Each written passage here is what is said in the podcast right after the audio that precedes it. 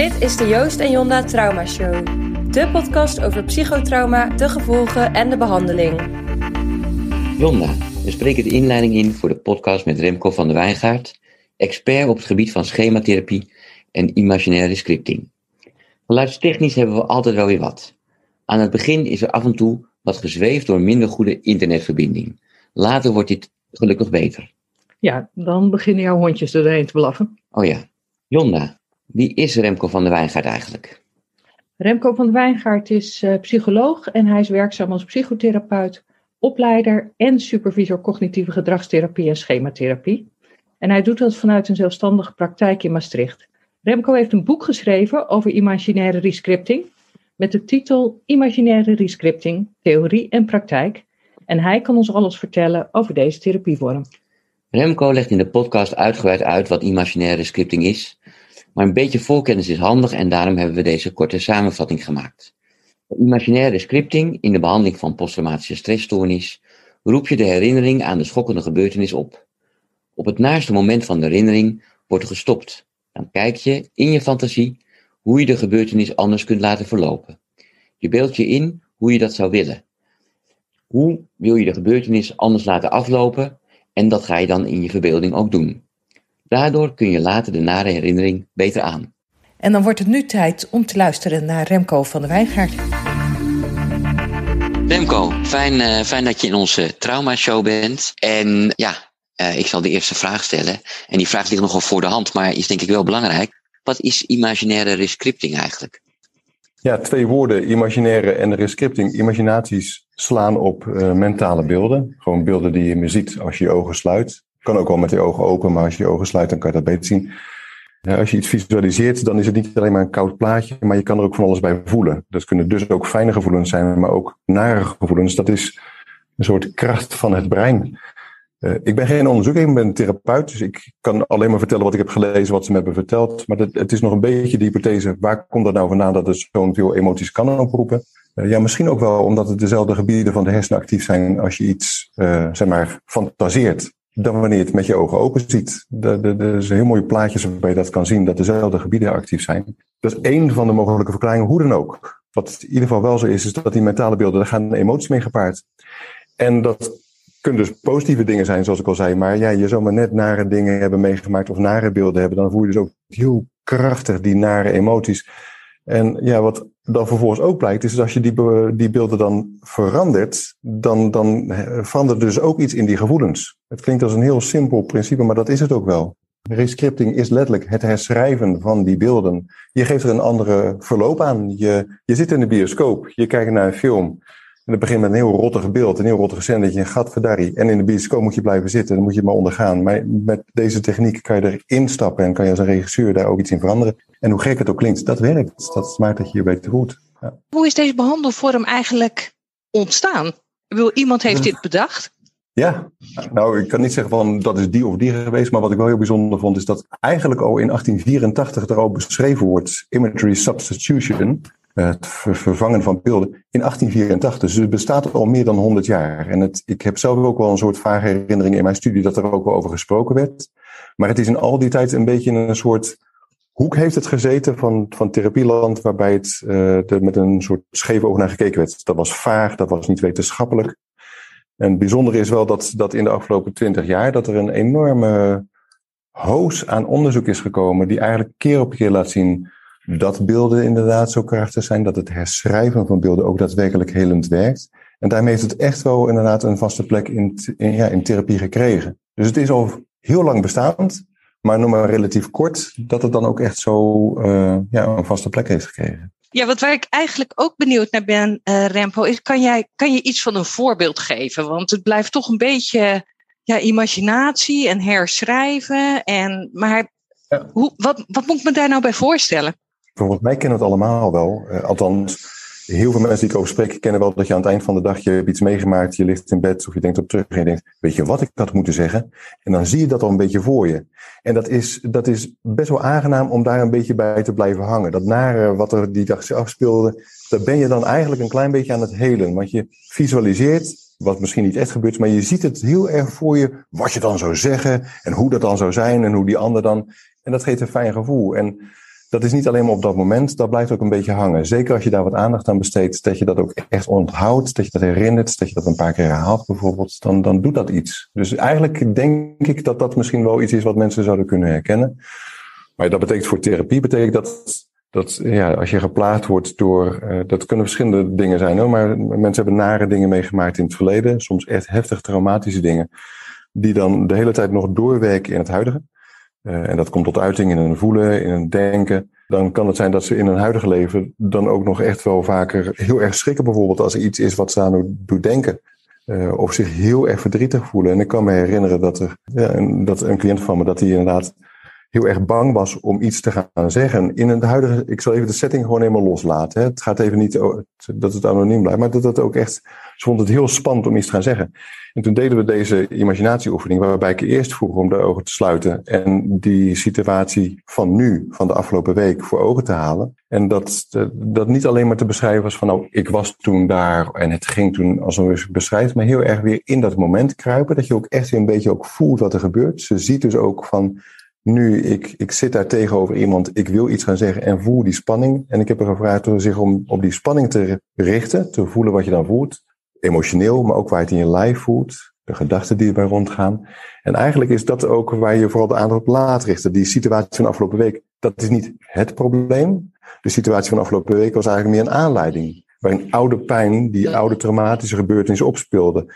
En door te richten op dat, op dat gevoel, heb ik er gevraagd, ook, laat maar eens beelden opkomen vanuit het verleden die daar op een of andere manier raken. En er kwam een beeld op wat ze ook helemaal niet had verwacht. Ja, dat bleek wel een van de beelden te zijn die kennelijk in het geheugen opgeslagen lagen, die daarbij uh, actief werden. En dat was een beeld dat ze dan uh, naar huis moest en dat ze dan echt doodsbang was, want de stiefvader die stond, dat wist ze eigenlijk al door de vele ervaringen boven aan de trap. En dat zou, ja, grote kans dat hij dronken was, grote kans dat hij agressief werd. En ja, eigenlijk sta je dan een beetje in een film met de cliënt. Je bent weer een beetje teruggereisd in de tijd. En dan zijn er dus vele momenten waarbij je voelt, als je daarin meekijkt, van nou, dit, dit is niet gezond, dit is niet fijn, dat is heel naar. En op vele momenten zou je weer in willen stappen.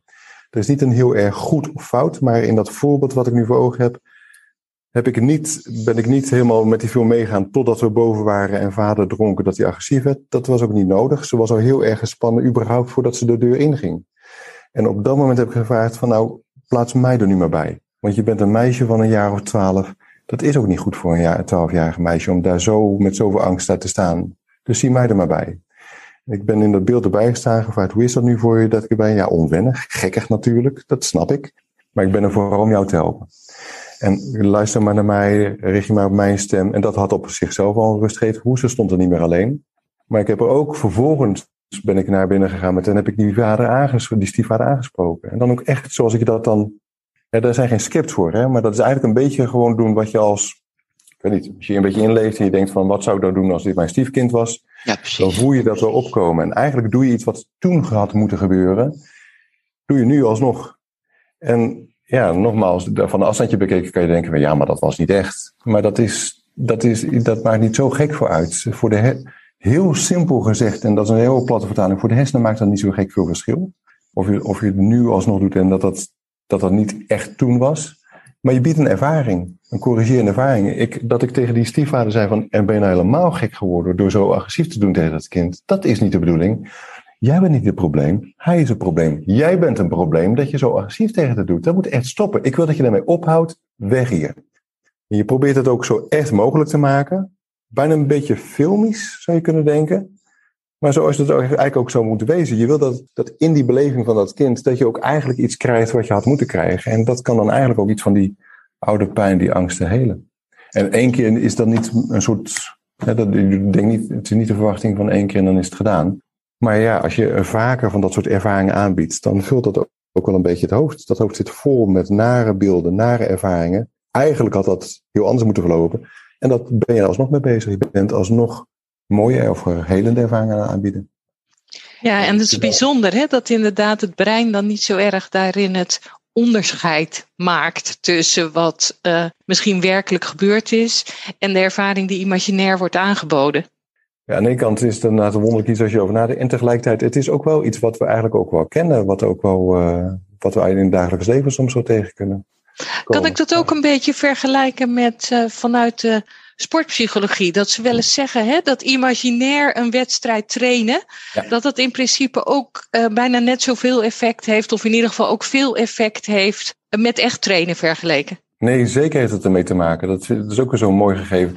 Kijk, het voorbeeld wat ik geef, dat is heel erg in, in, in een therapie zou dat heel erg in de beginfase zijn. Uh, en die beginfase kan kort of lang zijn, daar maakt niet zo gek veel verschil. In principe, aan het begin van zo'n therapie waarbij je deze techniek gebruikt, stap je als therapeut in. Je bent ermee een soort rolmodel. Zelfs bij de mensen die ook best wel heel erg veel gezond, volwassen, sterk en alles zijn. Zelfs dan zou je dat doen, omdat je daarmee ook een beetje richting kan geven van groei. Zo zou je dat voor kunnen zien. Plus dat ik ook wel denk van mensen die al heel erg krachtig en gezond zijn, nou, die mogen ook wel eens een keertje een beetje iets ontvangen en een beetje terughangen. Hè. Ze hebben wel de tijd moeten, dus sterker moeten zijn. Dus, en ook in onderzoeken wordt dat ook wel aangegeven aan therapeuten van tenminste twee tot drie sessies stap jij in. Maar daar blijft het niet bij, want dan, zou, dan bied je wel iets corrigerends aan, maar uiteindelijk wil je dat mensen zelf dat die uh, inderdaad sterker worden, zich competent gaan voelen en ook in staat zijn om te helen. Dus in de middenfase wil je eigenlijk dat de cliënt zelf in de beeld stapt. Maar dan als de gezonde volwassene die die ook is. En dan doet wat. Dat geeft ook ervaring van ik, ik kan iets doen. Dat is heel helend. En ik, het is een beetje wollig antwoord misschien, maar het komt terug op jouw vraag. Want jij vroeg van, raakt dat ook aan sportpsychologie? Ja, want bij sportpsychologie gebruiken ze imaginatie ook, maar dan voorbereidend op de toekomst. Je gaat die race doen. En als je nu heel goed gaat visualiseren hoe dat eruit ziet, dan word je er beter. En dat is zo. Dat is echt, er zelfs zijn er onderzoeken die, uh, nee, er zijn tal van onderzoeken die laten zien dat het zo werkt. Dat het gedrag in de toekomst beïnvloed wordt door je daarop voor te bereiden. En in therapie maken we van hetzelfde principe gebruik. Dus in de middenfase is het nog terugkijkend naar die traumatische gebeurtenissen, dat de cliënt dat zelf daar iets in doet. Maar je kan ook naar de toekomst kijken. Wat zijn nou situaties waarin je het ook zwaar gaat krijgen? Plekken die je heel moeilijk vindt om daar naartoe te gaan. Uh, mensen die op de een of andere manier vreselijk van streek kunnen maken doordat die beelden weer opkomen. Laten we nu die verbeeldingsoefening gebruiken, die imaginaire scripting gebruiken, om je daarop voor te bereiden. En ook dat is eigenlijk voor wat je in, dus in sportpsychologie ook gebruikt. Ja. Het is nog niet gebeurd, maar het gaat gebeuren. Bereid je erop voor?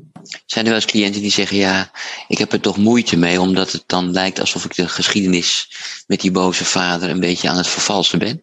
Ja, uh, in zoverre van, van wat ik heel erg hoor in je vraag is inderdaad van de mensen die er met een beetje afstand naar kijken en denken, ja, maar dat is niet echt. En dat, dat, dat kan ik heel goed snappen. Want als je er van een afstandje naar kijkt, dan is het ook wat gekker.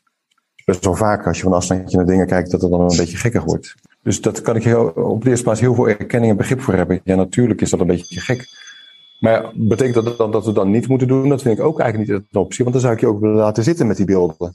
En dan zit je maar met die beelden vanuit het verleden waar je zoveel last hebt. Dat vind ik ook geen optie. Dus ik doe liever iets wat een beetje gekkig lijkt, maar wat jou kan helpen. Dan dat ik het bijvoorbeeld maar van tafel veeg omdat het een beetje gekkig lijkt. Dat, daar vind ik jouw klachten te serieus worden. vind ik jou echt wat te waardevol voor.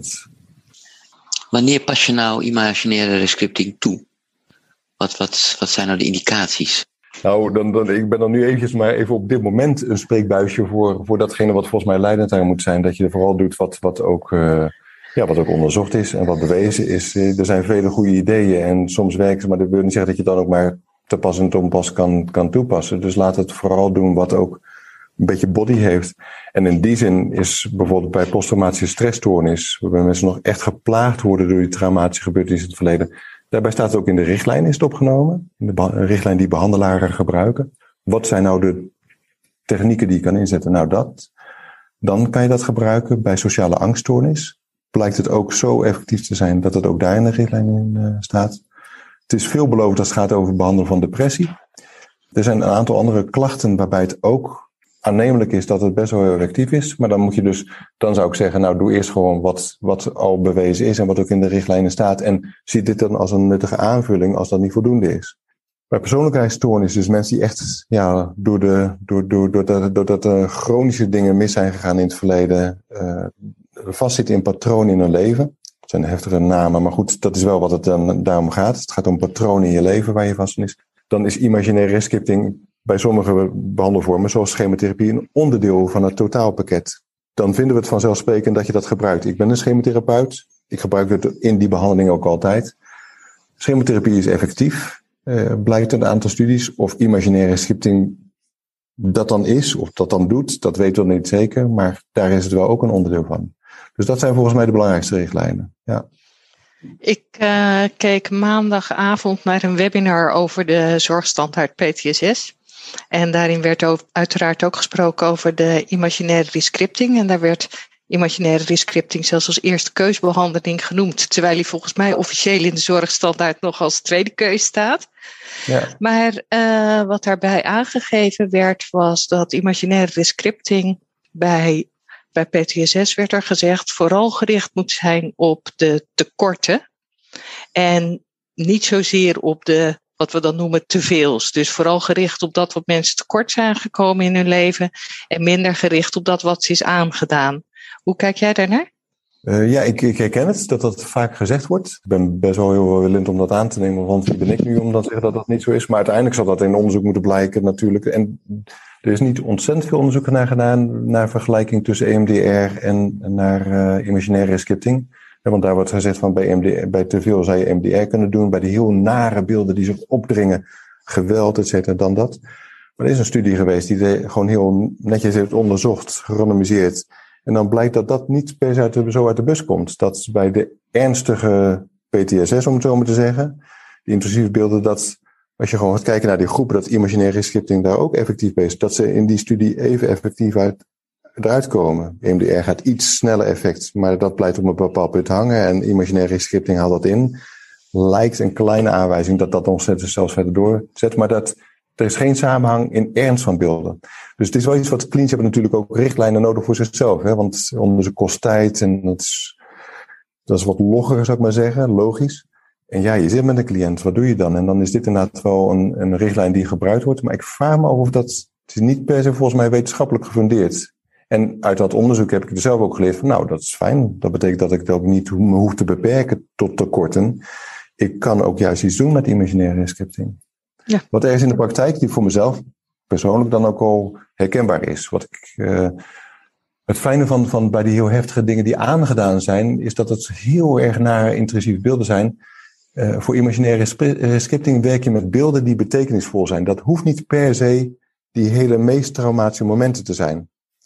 Het moet wel zo zijn dat het betekenisvol is in de zin dat het doet iets. Het roept emoties op, dus je moet niet te snel iets willen veranderen. Het mag best wel een beetje pijn doen, moet zelfs ook. Maar je hoeft niet naar die hele traumatische dingen toe. Plus, als je dan in het beeld stapt en je doet iets, dan geef je mensen ook een ervaring, ik kan iets doen. Dus bij die hele uh, intrusieve trauma's is dat wel iets wat mensen dan ook heel prettig vinden. Dat ze eindelijk iets kunnen doen, iets kunnen zeggen.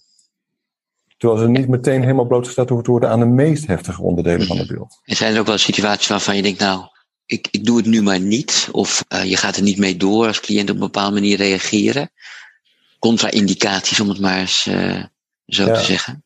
Uh, nou, voor mij zit het vooral in die richtlijn. Dus de, de, als ik ja. veel meer dus in de zin van ik heb een klacht of een probleem en dan heb ik eigenlijk een veel beter alternatief wat op bewezen is. Dus dat vooral, maar ik denk je vraag vooral over gaat van nou, je overweegt of je bent er al mee bezig, maar dan toch maar niet.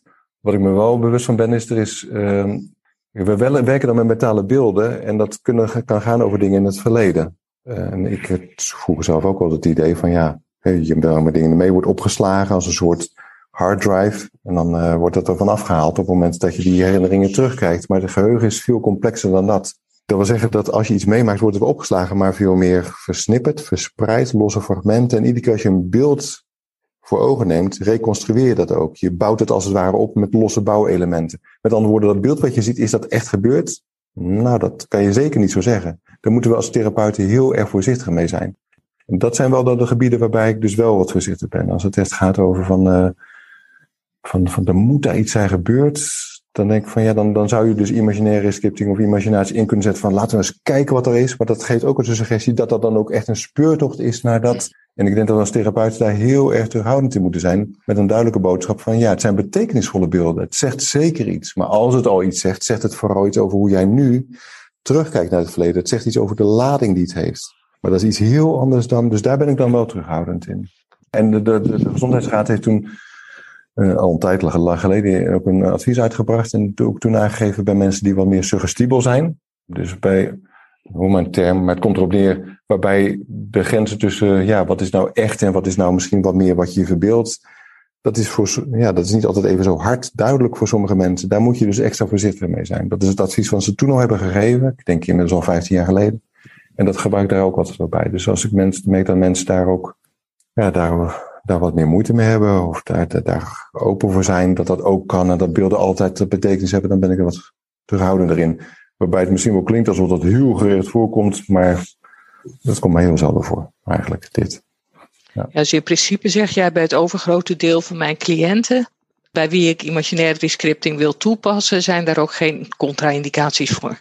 Nee, de contra-indicaties die we vaak voelen als therapeut is dat we, we zijn wat bezorgd voor wat het teweeg zou kunnen brengen. Dus uh, dat zeg ik met de grootste respect naar therapeuten hoor. Therapeuten wil namelijk helpen, maar die hebben dan ook wel zorg van, ja, maar wat doe je eens aan? Ik ga toch maar blootstellen aan traumatische dingen en is dat niet, ze, worden, ja, ze gaan helemaal als een hoopje verdriet gaan ze hier weg.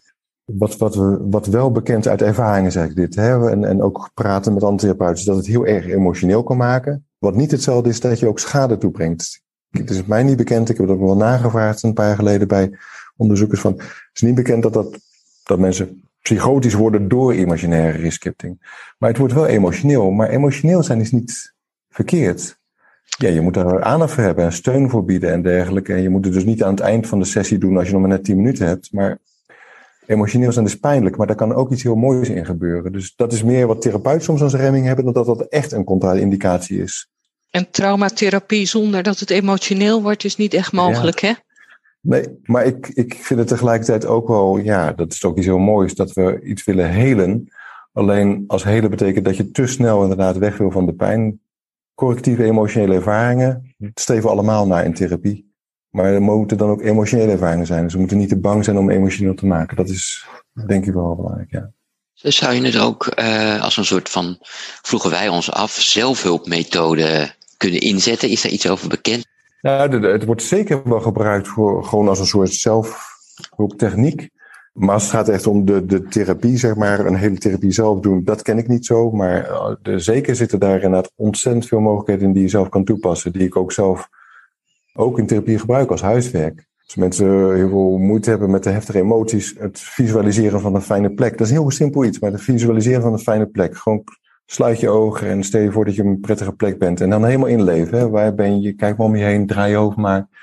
Voel maar wat, waar voel je het eigenlijk in je lijf?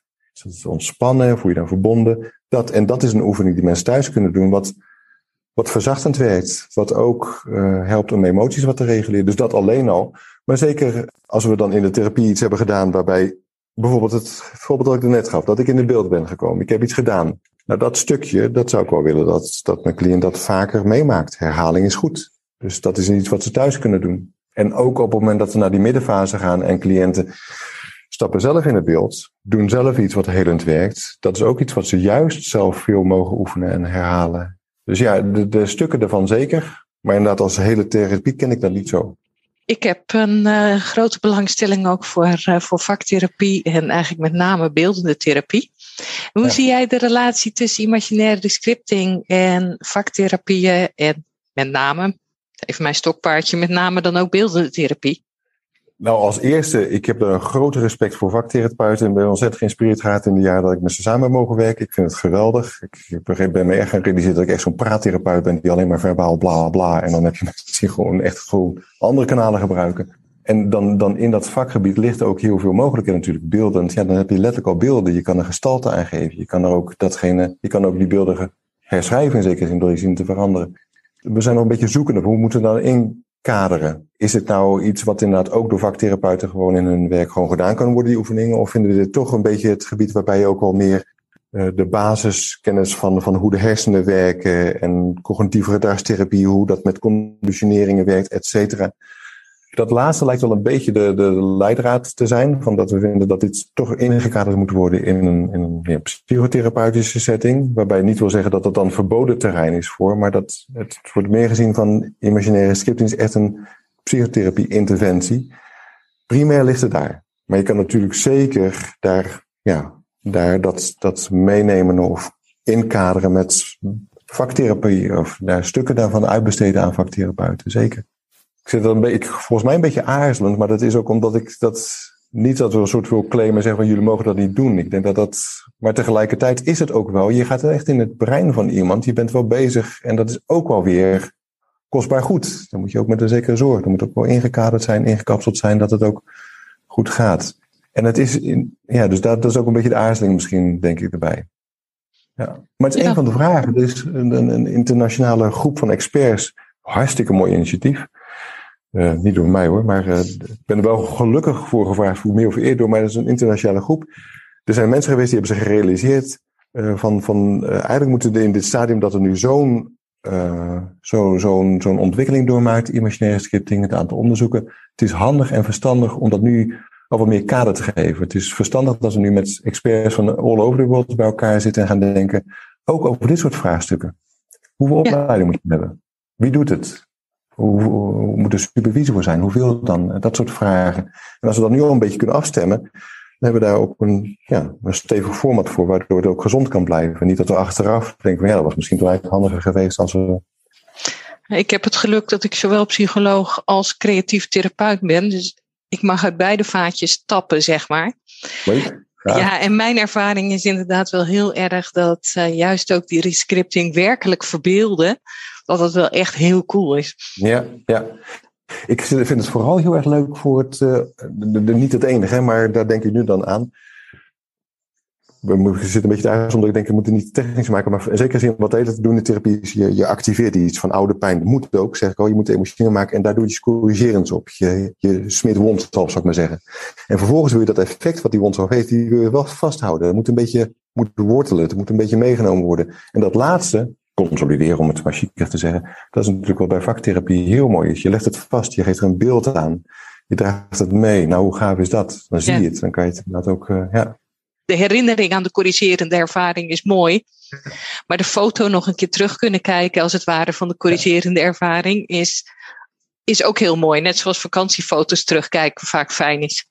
Ja, zeker. Ja. En dat consolideren, dat vasthouden, ja, daar een beeld voor hebben, dat is inderdaad dat is super krachtig. En dat probeer ik dan ook in mijn praattherapie, probeer ik dat ook wel vast te houden. Ik geef dan bijvoorbeeld audio-opnames. Ik spreek nog in wat we net hebben gedaan en die geef ik mee. Of een stukje opname van een sessie wat ze terug kunnen luisteren.